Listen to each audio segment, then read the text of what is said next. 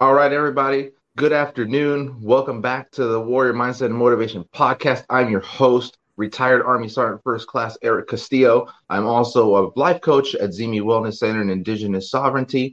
Today, I have a, a guest on. She's a former Marine veteran, so she's the jarhead. You know, got, I've been having a stream of jarheads lately, so I don't know. Maybe it's a sign that I should have went to the Marines at some point. I'm not, I don't know what's going on with that.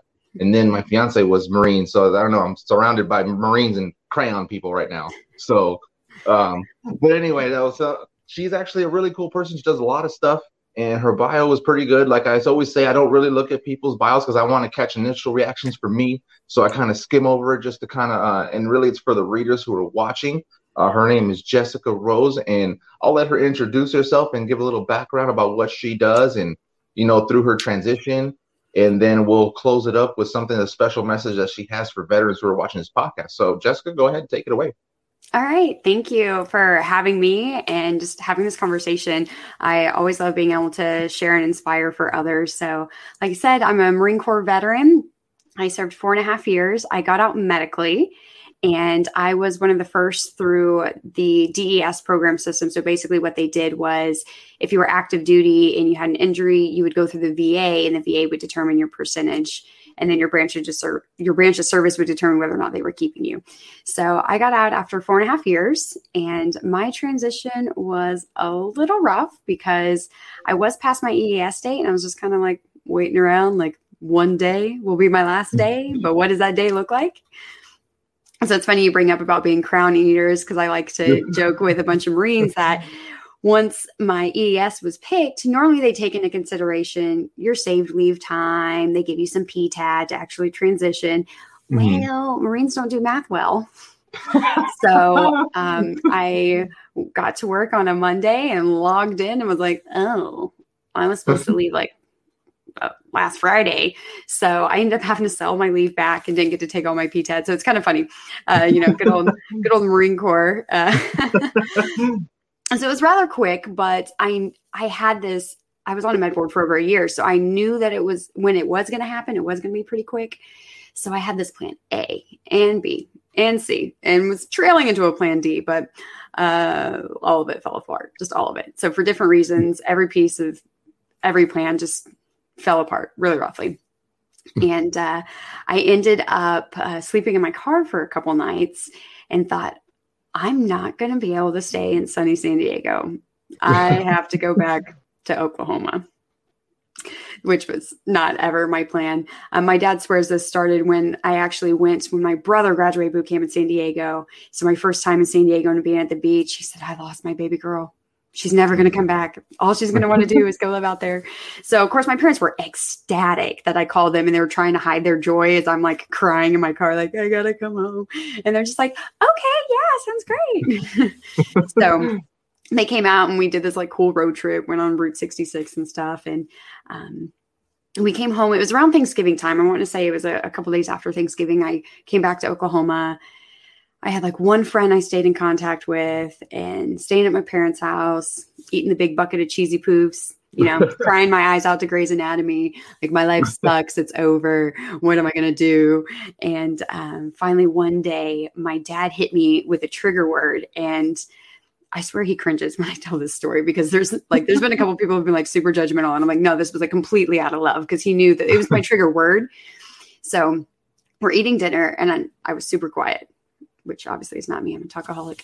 And he just looked at me and he says, Rosebud, you're getting fat.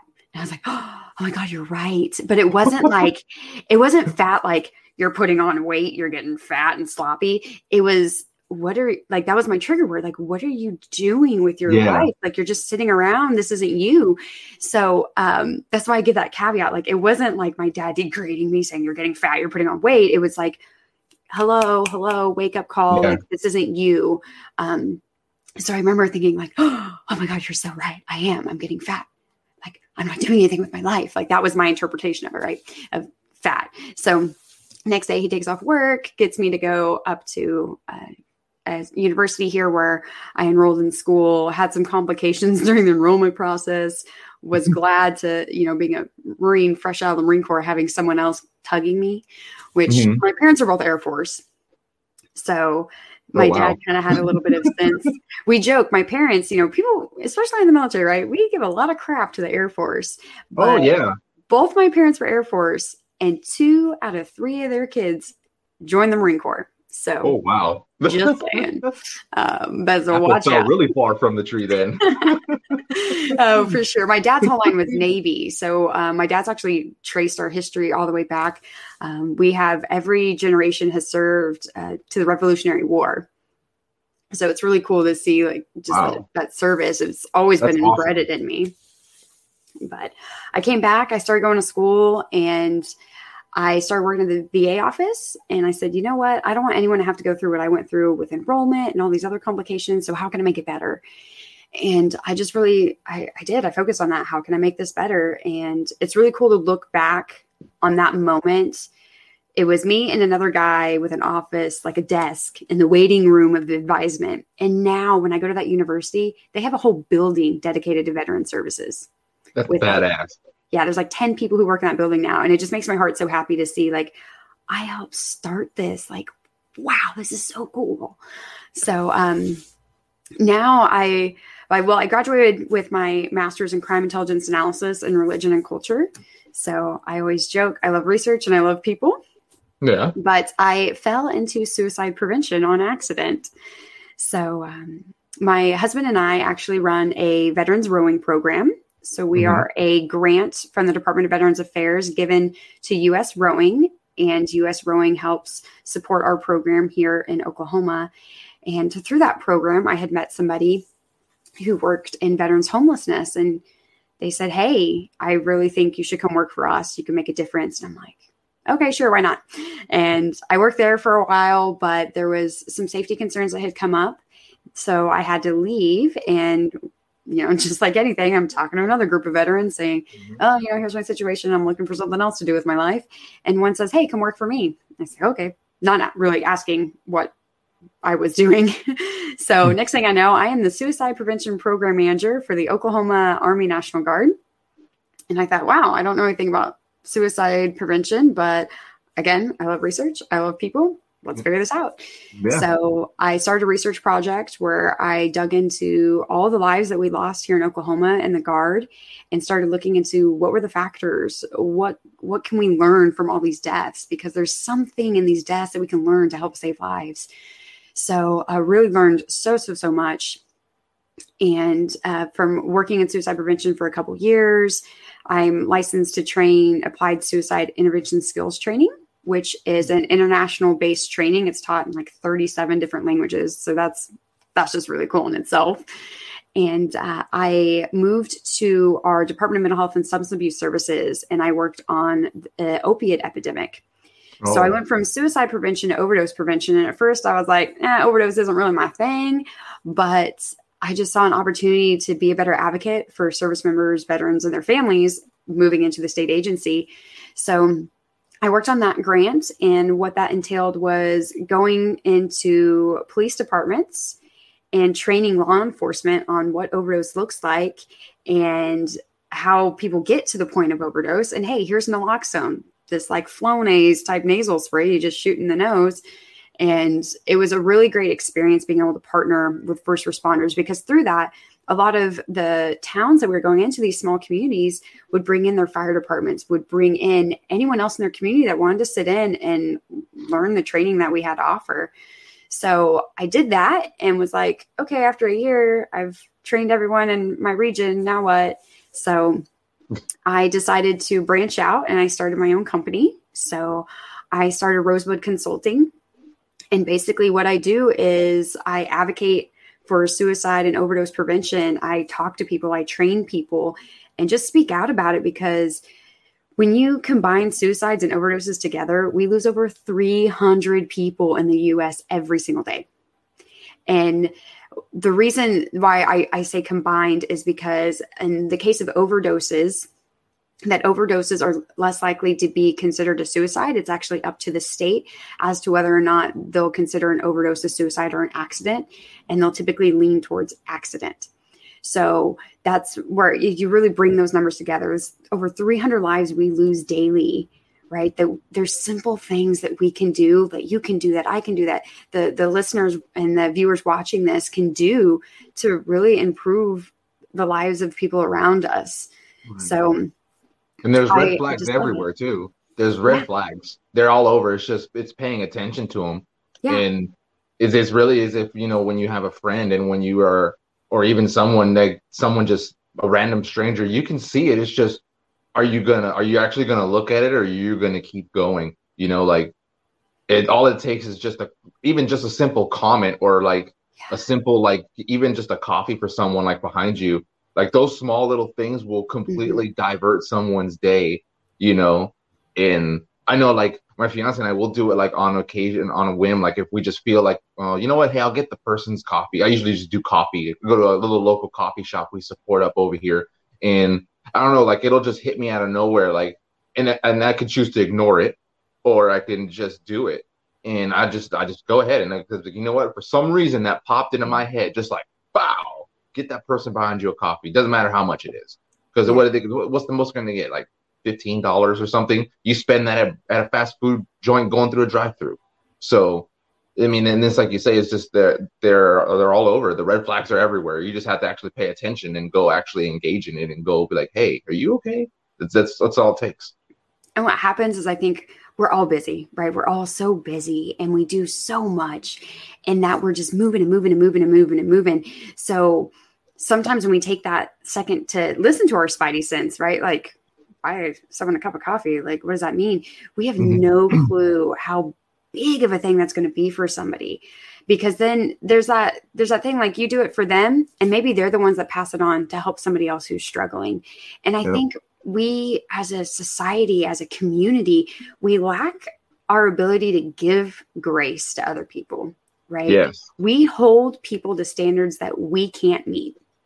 Yeah and if i said that in the military. Yes all the time. And if we had someone hold us to the standards we hold other people to, we would be so angry about it.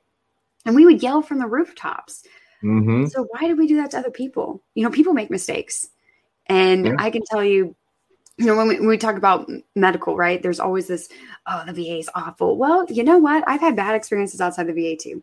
And mm-hmm. are those experience people based experiences? Are they system based experiences? Really taking that step back because there's been times, shoot, waiters and waitresses, right? How many times have we been served by someone who just has a crappy attitude? Yeah. Maybe somebody just skipped a bill on them.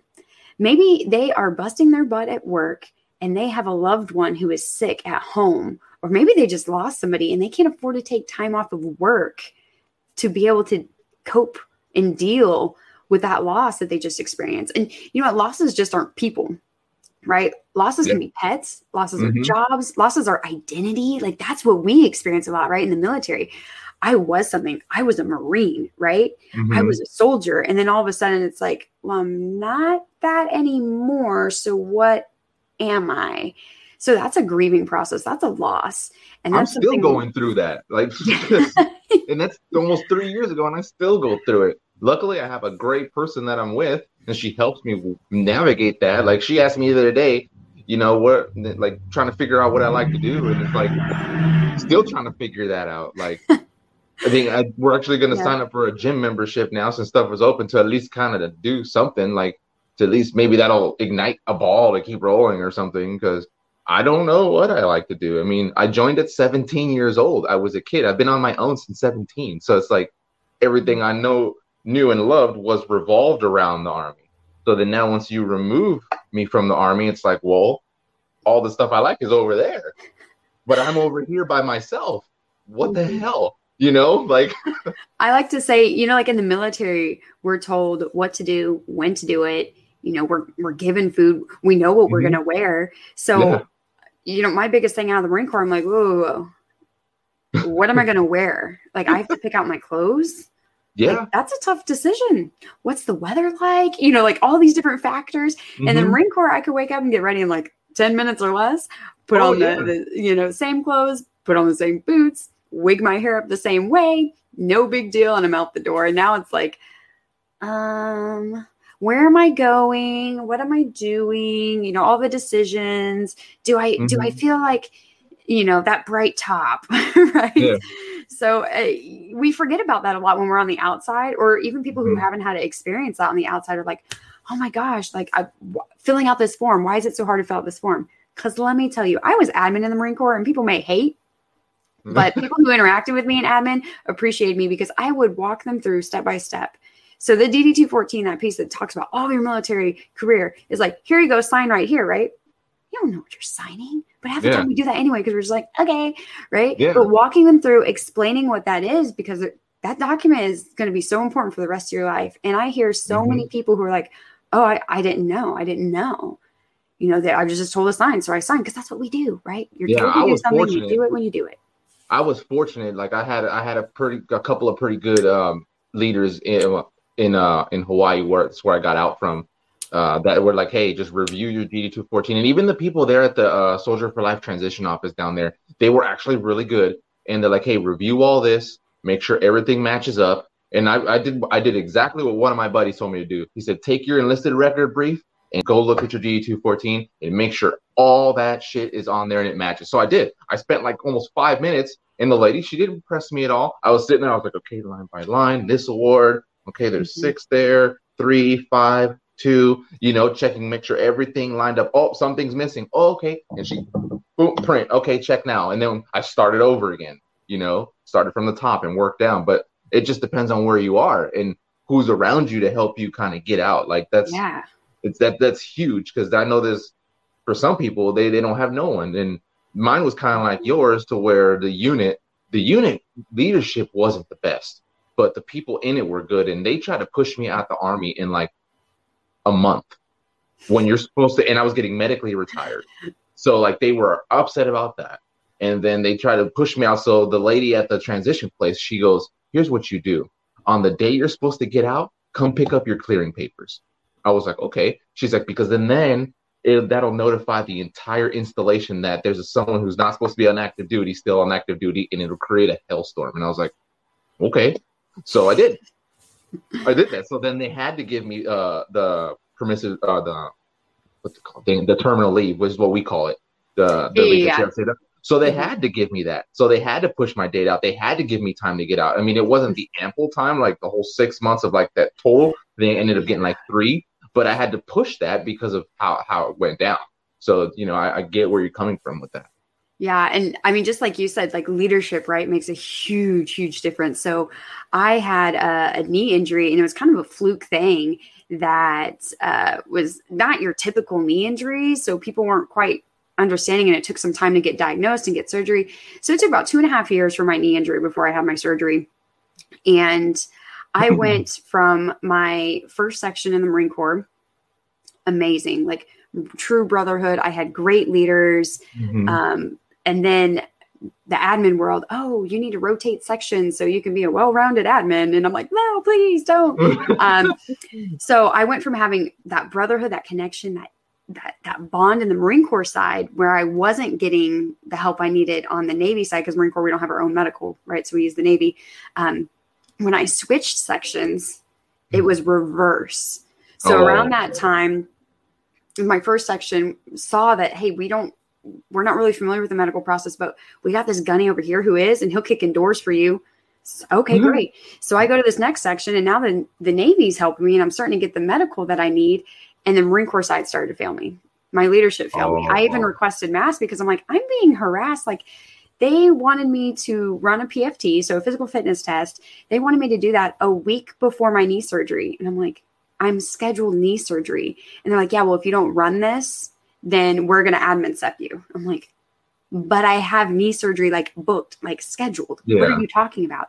And the real, like, real kicker and irony is one of the people who was the worst leader and the biggest stumbling block in that whole process that caused a lot of problems. Um, later, when I got med sep, came to me. I ended up at the Marine Corps Ball that year it was like a, a couple weeks after my med sep. So I went to someone's date and I remember I was up at the bar getting a drink and he came up to me and said, Hey, so I'm looking at going through the med board process. Uh, you got any tips for me? And I thought, Oh, my tip that. for you is get out of my face. I yeah, was like, I go, cannot believe run, this right now. A, go run a PFT. That's my tip for you. Yes, that would have been a great response.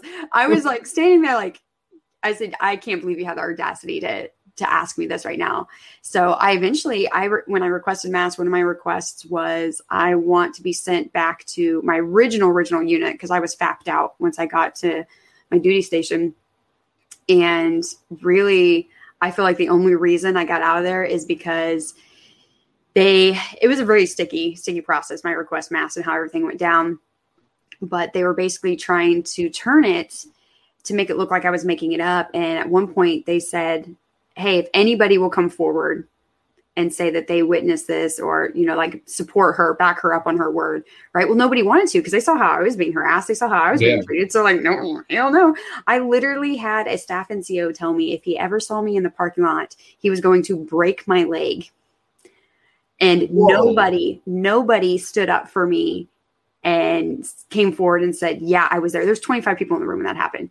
But because of the treatment, because of how poor that leadership was, nobody wanted to be that person to had been thrown on the bus. So I uh, I did what I had to do basically in my mind, and I dropped dimes on pretty much every senior leadership and that Good. whole unit. And they were like, you know what? You're right. We don't want you anymore. so I did I did get out of that that section that was really toxic and I ended up in a section that had mostly civilian leadership. I ended up working at the ID card center. So I, I fell under the station. I was an air wing. So anyway, so I ended up working there and uh, mostly again uh, civilian leadership. But by the time I got there, within just a few months, I was finally put on a med board process to be evaluated. So um, you know, so I'm like hey, you want to fight dirty? I can fight dirty too. But mm-hmm. leadership, man, like how we treat people, it can really make or break people. Right. And I learned that in Germany too. Um, it, Germany, they, I was going to, uh, I was, no, I was at Fort Lewis and I was going to Germany and they didn't want me to go because I was that one guy who always would just stand up and be like, no. And, uh, they taught me a lot on how to research on what can and can't be done um, because a lot of times leadership will just say things, scare tactics, knowing dang well like if they go to do this, then it's not going to go because they tried they tried to uh, punish me under UCMJ, and I took it. I was like, well, let's go to court martial then. They all looked shocked that I even said that. Even my even my chain, my platoon, because I was E six at the time. Even my platoon sergeant was like, he stopped and was like, "Are you sure?" Because normally those guys on the side don't talk. Because I've been on that side, the other side, you know, standing in, in, uh, in part of my group, and he stopped. He's like, "Are you sure?" And I was like, "Yeah, I'm sure because this isn't right at all. So let's do it." And then get the the court martial never happened, and I went to Germany. So it's like you just had, and it's just, and it's funny because you just have to look. You just have to do some. All of it's there.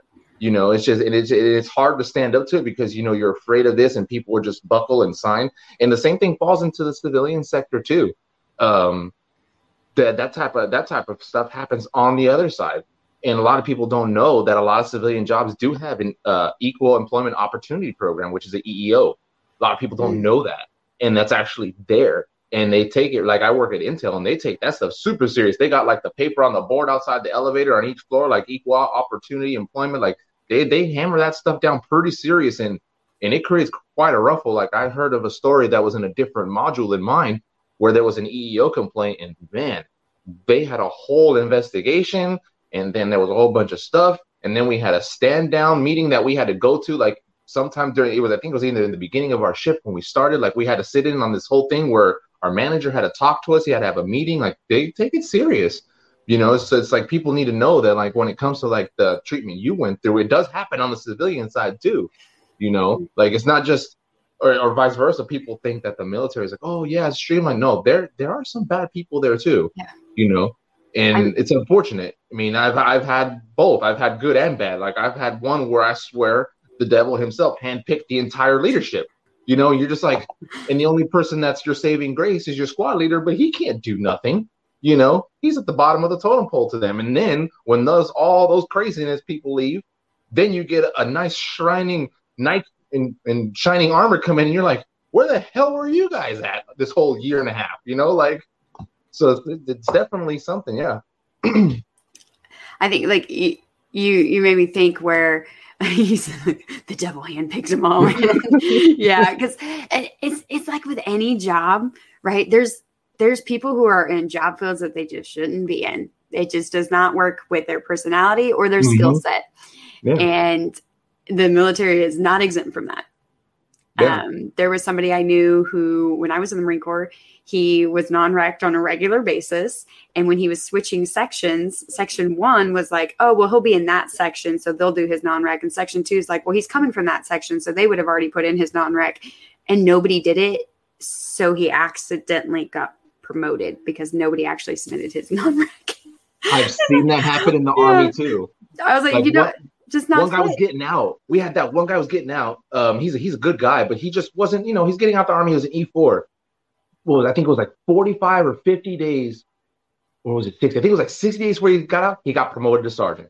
Couldn't do nothing about it. The unit was like, what? They couldn't stop it. The orders came in. They were pissed off, and I was like, well, y'all failed to do your job. Don't be mad. So now he's gonna get out, and he's gonna be a sergeant getting out. You know, so it's like. Yeah he can say he's a sergeant now. Good job. He's a good guy. It's just the army wasn't for him, and he was yeah, just yeah. they didn't like him, and he was he was a good trooper. I mean, I, I had no problems with him. Uh, he always did everything I told him to do, but he got promoted to sergeant, and then he got out. so that's funny. It made me think of that when you said that. Yeah, there's and it is. It's like every every job field. There's people I'll run into. Uh, shoot, we were um we're in the hospital recently my husband had brain surgery and we're in the hospital for eight days. And um, there's people I ran into that I'm like, why? Why are you in the nursing field? and then there's other people I ran into that was like, you were born for this. Like this 100% fits your personality, fits your skill set. But there was definitely some people where I'm like, you don't, you don't have the personality or the skill set. Like, yeah you know um, but it really made me grateful to that experience to be honest is mm-hmm. that i mean one i was thankful because with all the covid regulations so i was, I was thankful to be there in the hospital um, mm-hmm. it was not ideal that's a whole nother story as to how all that went down but i sat there and i thought every day i thought man to be these other patients who don't have family that don't have a support with them. And to be that support person that doesn't know the system know the language or have connections. I literally and i feel bad like i'm i still owe him one. I literally text a colleague and said hey are you at work right now? And he said yeah. Well he thought i was talking about a work project. So he's like yeah yeah i know we need to follow up on blah blah and i said like I don't give a shit about that. Give me a number I can call you at right now. So he said, okay, you call me this number. And then, and then I led with, okay, I'm gonna hit you with something really big, really hard, and I'm gonna give you like one minute to digest it because he knows me, my husband.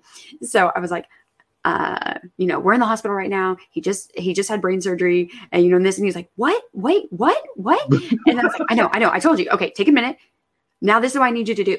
And so, you know, I was able to call him and say, This is our need. I need you to go across the hall, grab this person, and say, Do this to take care of our person. Um, and he did. And it was great. And I was like, I still owe him one. Like, you know, you know who you are. I don't want to call you out. But, you know, yeah. that, that moment I got the phone, I thought, What if I didn't have that established relationship? And what if I was a patient in another room? What if I was a caregiver for another patient who didn't know who to talk to, who didn't know what to ask for? We literally got out of ICU and we weren't in that room for more than an hour when we got transferred. And they said, okay, you're going home. And I was like, no, he just had a seizure. He can't walk on his own. He hasn't been able to go to the bathroom. Like, absolutely not. You're going to discharge us home? Like, what are you yeah. thinking? Yeah. And then when I said, we're no, they were like, what do you mean no? I'm like, so I know there's so many different examples in life where we've run across people who just they they're not in the career field they should be in. And sometimes again, we just gotta take that step back and be like, all right, I'm working with somebody. This is just this is just not their thing. So how can I work with what I'm giving? Mm-hmm, how can yeah. I make it through this? Um, it it gets difficult in times. So I'm not gonna lie. I'm not like I say this like oh, Angel, like every situation I've ever been in. Uh, no, there's times where like I get pretty mad when I'm driving, right?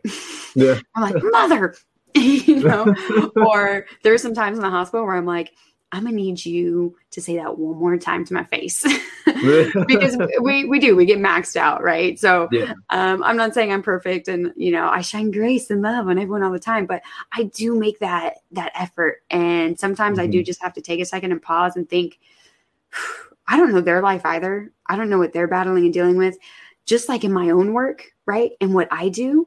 for the people around me when they find out like holy hell you were just in the hospital for eight days holy hell your husband just had brain surgery you know holy hell like this this has happened and that has happened and you're doing what now and you're still keeping up with this wait what and i'm like you know we all have our lives that we bring to the table mm-hmm. that the people on the other side of the table we don't know what's in their life just like they don't know what's in our life right now uh, was your husband was he in the military too or did you meet oh like yeah that? yeah yeah yeah so my husband uh, is a navy veteran Oh. And yeah, he was on active duty and he had uh, fell down a flight of stairs and woke up in the hospital. They found a damn near softball sized brain tumor about wow. 10 years ago.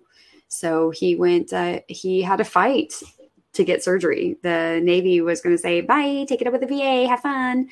Um, so, but I mean, we have uh, an amazing congressman who contacted the uh, Secretary of the Navy and said, uh, no, yeah. you're going to do his surgery and you're going to take care of him. So between him and a couple other people really helped uh, push and my husband was able to get his surgery on active duty. He went through rehab at Walter Reed and uh, a couple other places. He got medically discharged because, you know, you're missing half a brain. They don't want you working on aircraft, you know, yeah. liability. So uh, he did, yeah. he did get um, medically separated from the Navy and uh, we met through our rowing program, ironically. Mm. So we didn't meet in the military, and it was a total fluke thing. I was running a program. The you know thanks to a good mentor of mine who really helped me get it off the ground. We called it Military Mondays. So at the university I was at, we would bring in just different services that would give discounts to veterans or service veterans specifically, and bring them in and bribe people with food to come to our new VA office and to come check out this resource. So They'll follow the food too. Oh yeah, yeah, yeah. nose goes. I'll be there. There's food. I will be there. yeah. There's food. I'm there. yes. Yes. So um, this particular uh, week, there was a guy who came and he said, Hey, you're a Marine. You can row, right? I'm like, I have no clue what you're talking about. you know, so he tries to tell me about his program, and I'm like, look, dude, I'll come check out your program and then I'll help you promote it. Okay. Okay. Good. We're good. Okay. I'll see you. so then that that Thursday I go to practice to check out the program, but I spent a little too much time checking out my now husband. So I came back. so I came back to the next practice, which was Friday, and um, that was our our first date, and we've been together ever since then. Oh, that's awesome. So um, yeah, and, and, now we run the program together. So uh, it, it's it's kind of funny. There's there's been ups and ups and downs in the program. We'll have like a lot of people interested, and then life happens, and then we only have like a few people interested. But every time I go, there's that little bit of moment like this is where like this is where I met my husband, and uh, we're we're still we're still connected in uh, in that world in that environment, and it's it's a cool experience. So if you've never tried rowing, Freedom Rows is in a lot of different cities. So if you're a veteran and you're interested, you can reach out for me for that too, and I can get you connected to who's close to you. But it's just that feeling of being on the water, right? Is just. I did something. I did something similar with that, um, and I know some guys here watching. It was uh, with the Wounded Warrior program, Project Odyssey. Oh yeah. Um, we did the the whitewater rafting on the Rogue River, and that I've never done that before, and that was that was friggin' dope. Like we went out for uh, it was like a week, uh, like five days, six days total, and it was like a bunch of like military veterans. It was uh, there was no women on that one. It was all guys because they have it like separated by like yeah. gender for some things. So like we were doing like they had the one where they had like eight people and we were rowing on one of the bigger boats and then people in smaller canoes and it was pretty neat like we would go we'd find a spot we'd set up tents and like it was like being back in the field it was awesome and except it wasn't just Army. You had Army, Navy, Marines, Air Force, Coast Guard. We were all doing stuff. And I remember like we were doing the rowing and we were we had a really good like rowing crew where we actually almost rowed up a rapid. Like we oh, got to nice. the very, very top, but the person told us to stop and turn around because she thought um, we were gonna flip. But we were like, no, we got it. And we were going and we were like going up this crazy rapid. And it was oh, we were so smoked afterwards. But like the camaraderie just happens, you know. And uh, we had a guy on there. Um, he was a special forces medic. He's diabetic also. He was newly diagnosed, just like me. Um, he actually had to get uh, evac out on like one of the last days, um, and we had to pull off. And, and the fact that everyone like the trip didn't even matter no more. the concern was getting him taken care of. Mm-hmm. While we were getting him, it's like everyone just started taking stuff down. Everyone started getting stuff together. Like even the people on that trip said that was the fastest they've ever seen a group of people tear down a site because we were just like because a lot of us were I think out of everyone I think there was only two people that weren't like non-combat MOS jobs. Everyone mm-hmm. else had some sort of combat job like infantry, artillery, cav scout. So like when it comes to doing stuff, we we got it, and they like they turn around, they're like, "You guys are done." We're like, "Yeah, we need to get this. Let's go. We need to get this going right now." And they're like, "Holy crap!" And we even told them like, "Yep, stand back. We got this." and then we just tore everything down like like a bats out of hell and got him the help he needed. And it cut our trip short, but you know what? It didn't even matter at that point. Like we, we we cut our rowing and our everything short and our canoeing short just to make sure we found a spot to get him out and get him in a vehicle and taken care of. And then we met up with him after we got everything back to the site. And yeah, so like that water thing was super super cool. I liked it. I almost died rafting. Um, I say that jokingly, but like I flipped over in a little individual canoe and they gave us the brief like, don't try to struggle, just let the rapid do whatever. I'm like, okay. So I, I flip over and I'm in the water and I'm like, holy crap. My head's like, okay, I'm all over. I feel everything going. And then I was like, oh, I'm running out of air. This is not good. And then all of a sudden, I just feel myself get lifted out of the water by one of the other guys who was on a rock. And I was like, I was like, thanks. He's like, yeah, man, I saw your yellow, yellow handle and I just pulled. And I was like, thank you, because I was running out of air. Like, because I was, I didn't know if I was upside down or down. I don't know where I was at, but he pulled me out. And he's like, you good? And I was like, yeah. He's like, you want back in the canoe? And I was like, bring that shit over here. And then we got to the raft and I hopped back in it and went. But the water is so fun. It's it's it's don't mess with it because you will lose. You know, like don't fight it you'll lose. But it, it is so fun. So I wanted to share that little story because of the it's not exactly rowing, but it's it's still paddling and rafting and things yeah, like the water it's it's still super therapeutic. That reminds me when when I was a kid, we used to go do rafting on a, a river. And my uh my dad so my my one of my uncles would come in and we we kind of divide up between two rafts and sometimes my brothers would bring some friends or whatever. So we did it was like my parents and my uncle and i in one and then my brothers and like their friends in one. And my dad was like we're gonna pirate them and I, that's like one of my like favorite childhood trips you know is seeing my dad who is like my size jump into their boat and he starts throwing people out and throwing their stuff out like yeah we're taking over their raft you know and it was just it was so much fun like being out you know, getting that sunlight, getting the fresh air, being around the water, you know, just enjoying life. And I, I've done Project Odyssey as well, though my Project Odyssey story, uh, not quite uh, as I want to say like fun in an adventurous way, but we had our own adventure. Um, my Project Odyssey actually was in Oklahoma, uh, Oh, wow. so it was it was up in Tulsa, and it was in May. So for those of you who know, tornado season. So we were there was floods and there was a tornado warning almost the entire time we were there. So we didn't really get to do all of our like super fun activities. We did get to do one service project that we had planned was with a um, a woman who helps rescue animals. It's this really cool. It was this really cool Oh, thing. wow. But what we were gonna do, we couldn't quite help her as much because of the rain, but we still went out there and got to help. And then we got to do zip lining on our last day. But during the week, in this tornado warning and all of our dinners getting canceled, our poor WWP liaisons having to like drive through the pouring down rain to go get us food because we were supposed to eat at a restaurant. So we weren't planned for this. And um, me and another girl from Oklahoma, and we're just standing out there like, nah, we don't smell it. And people are like, what? We're like, yeah, yeah, like you can smell it. You can smell it when it's it's coming. Like it's just it's a thing. You can feel the change in the air and you can smell it. So we just it, it was great to see everyone just come together, like you were saying, right? Like that that brotherhood, that bond. But again, we didn't have like a, a medical emergency. We just had like a you know a bored emergency, I guess you could say. So Mhm. we made up our own games and we started playing charades and we had a random shuffleboard table. So I was teaching people how to play shuffleboard, um, which I learned how to play shuffleboard. Like fun fact on a PlayStation Barbie mystery game. So uh, yeah, those skills came in handy.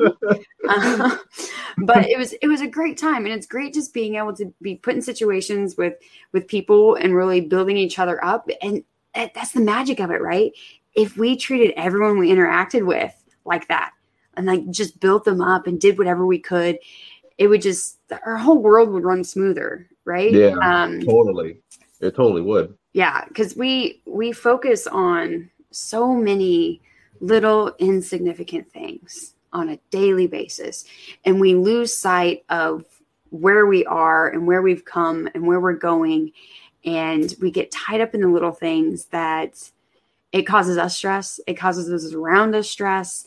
And then we're not holding doors open for people. We're not smiling at people. We're too busy caught up in the little things. And it's those little things that we could be doing, like holding the door, like smiling, like buying the coffee for somebody, that could literally turn someone's life around when they are yeah. having that overwhelming day.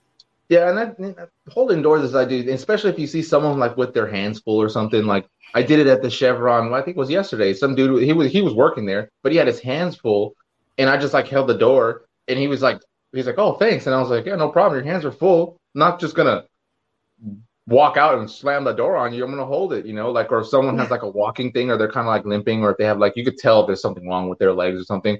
I do. I did it for this lady at work uh, she was an like, kind of older, but she she had like a weird walk, you know. So like I waited, I waited for her and I held the door for her, and then because there's two doors before you go in, there's the outside door, and then there's a, like a little small little, almost like a corridor a little bit, and then another door. So I held both doors for her because you know like it looked like she was just struggling, you know, yeah. and like and I don't say that to toot my own horn. I say that for like other people to like, you know, just take a moment. If you're going the same direction or if someone's right behind you, even holding the door, yeah. just hold it and just push it open. You don't have to sit there and be like, "Oh, come in, sir, ma'am." You don't have to do that, but just like push it open enough, because enough to where that person recognizes you're doing that for them, and then they'll be like, "Oh, you know, it's just just something nice to do." I guess you know, like yeah, that's I do it all the time. I mean, it's, it's, it's literally the little things. So I went on a trip with uh, my best friend. We went to Europe in 2019 and I had had knee surgery in February 1st of that year, which did not go so well. So there were some complications that we didn't discover until like a month or two after I came back from my trip, which would have been really mm-hmm. handy to know going on my trip. But uh, so I, they thought, yeah, you'll be fine. You'll be out of your leg brush. You, you can walk, no big deal. Now I wasn't. I would I want to say I wasn't allowed crutches. Crutches was not supposed to be part of my recovery. So what ended up happening is I have nerve damage and I can no longer contract my quad. So here I am. I'm like eight weeks out from surgery. I'm going to Paris. I'm going to England. I'm going to Rome. I'm like Groupon extraordinary trip, like with my bestie. This is going to be great. And I'm dragging my leg like the entire oh. time. So our flights were in New York. And um, at, at one point, uh, throughout throughout our trip, it was it was actually kind of interesting. So sorry, Oklahoma City Airport, but you were the least friendly in my experience. Um, they made me take off my brace and walk through, and I was like, I can't walk without my brace. They're like, oh, it's just a few steps. Yeah. And Paris, when I got to the airport in Paris, Paris, uh, the guy looked at me. He says, oh ma'am does that hurt and i was like yeah he says oh in that case right this way and they escorted me and my best friend to the very front of security carried our bags to the front of security. like it was like, oh my goodness. Even Rome, we got to Rome and we went to um, the Vatican City, and they said, "Ma'am, come here." And I was like, "Oh my gosh, we're in trouble," because it was a security officer. I was like, "Ah, what did we do already?" uh, and he says, "You don't need to wait in line." And they took us all the way to the front of the security there too. And oh, you're wow. like, "We take care of our people." I was like, "Oh my gosh, this is amazing." So through, throughout this trip, uh, there's like a, a, few stories on how just like these simple little acts, huge for me, huge because I would get winded like walking yeah. to the bathroom in my own home. So mm-hmm. this was a challenge. Well, when we were on transportation, public transportation, there was a couple times that somebody had said, "Oh, you can sit," and I'm like, "No, no, no, it's fine. Like, oh, I don't want to stand for a little bit because I didn't want to inconvenience them, right?" yeah, yeah. And then I thought about it, and I thought, "Holy hell, how hard is it for people to say, hey, you can have my seat. And how often do we not see that? So I made a vow uh, after that second time of, of turning someone down. I said, I will take every seat offered to me because I want that person to feel validated that they made a true attempt to help somebody and they did help somebody. Right. That's, you know, that's a good perspective. I never thought of it that way, you know? Yeah. Because sometimes, like, think about it like, you got your friend, right? We all have one. You invite mm-hmm. them they say no. You invite them, maybe. You invite them, they say no. You invite them, oh, maybe. And eventually you stop inviting them because yeah. you're like, you never come anyway. Why am I wasting my time? That's what happens when we don't accept acts of kindness. So the more people say, "Hey, you have my seat," and someone says, mm, "No," or "No, thank you," right? Then they're less likely to offer that seat later down the line because they're like, "Well, every time I offer it, nobody takes it." And we just, I was shown so much grace on that trip. It was amazing to see humanity, really, like from people who would pick up my suitcase and carry it for me. Um, you know, people who I wouldn't expect. There was a, an older woman in New York and she was giving us some directions. And as she took a couple steps down the down the steps that we were about to go down, and she came back and she says, "Let me carry that for you." And I thought, "Oh no, no, no, man! Like, you know, this is a pretty heavy bag, and you know, like you're you're an older woman, like you know, thank you." She goes, "Ah, it's not that big a deal." Picked it up, carried it down this huge flight of stairs, dropped it off, and said, "Okay, bye." I was like, "Oh my goodness, this is amazing!"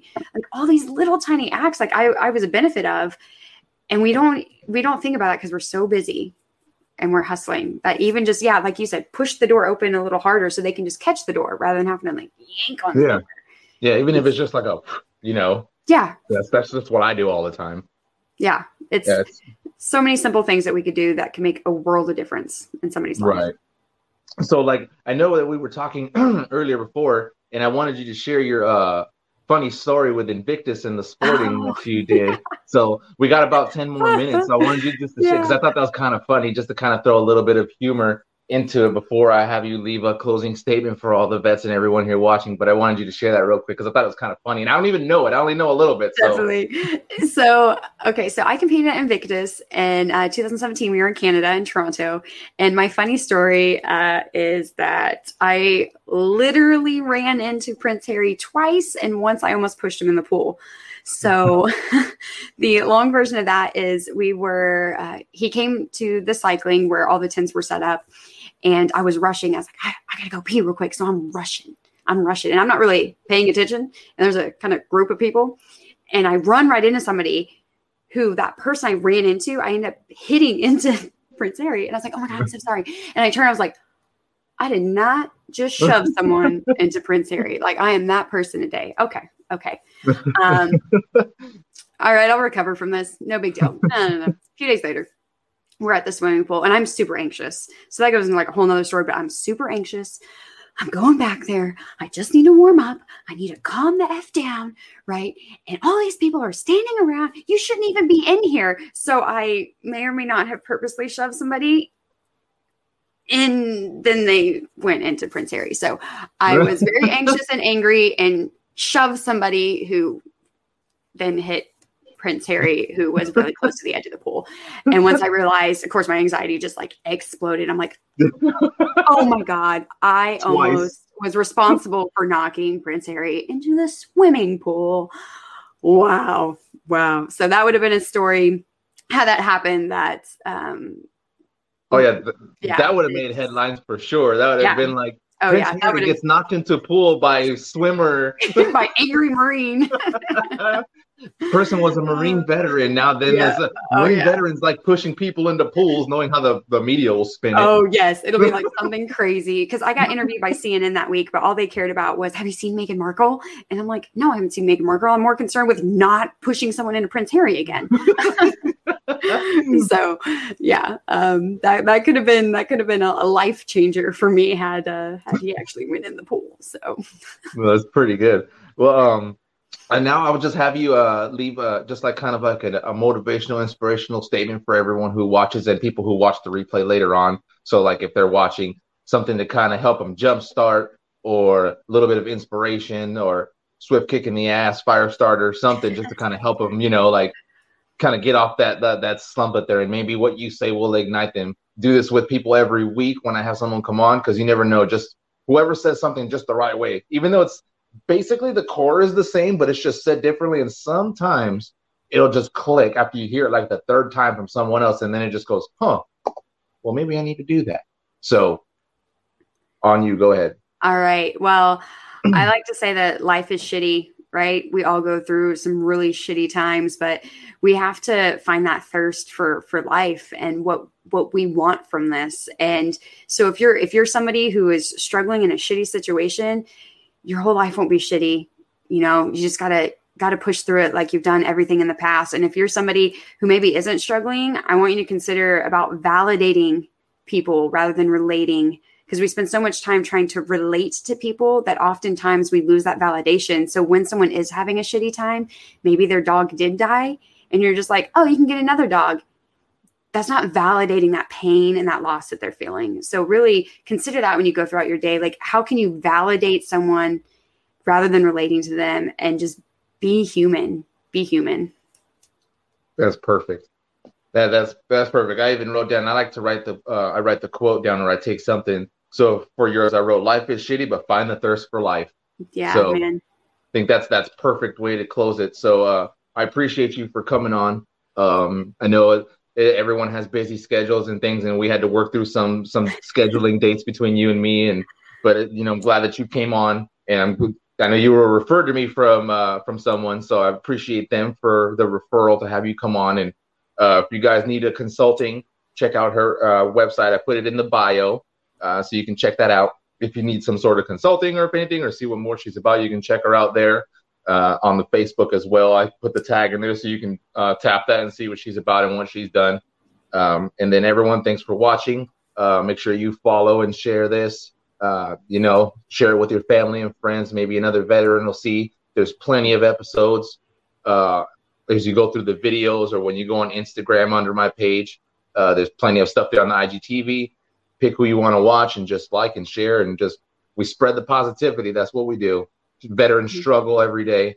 Um, and this this podcast here is revolved around helping veterans who are struggling and then they come on here to get some stuff off their chest to kind of work through it and also inspire you guys who are watching. So I appreciate every one of you who are watching and sharing and following and all that stuff. So again, Jessica, thanks for coming on, and uh, I look forward to connecting with you uh, about some other stuff offline that you know after reading your stuff and some things we talked about, get some connections and there's some things I'm going to share with you too. So I appreciate it and thanks everybody.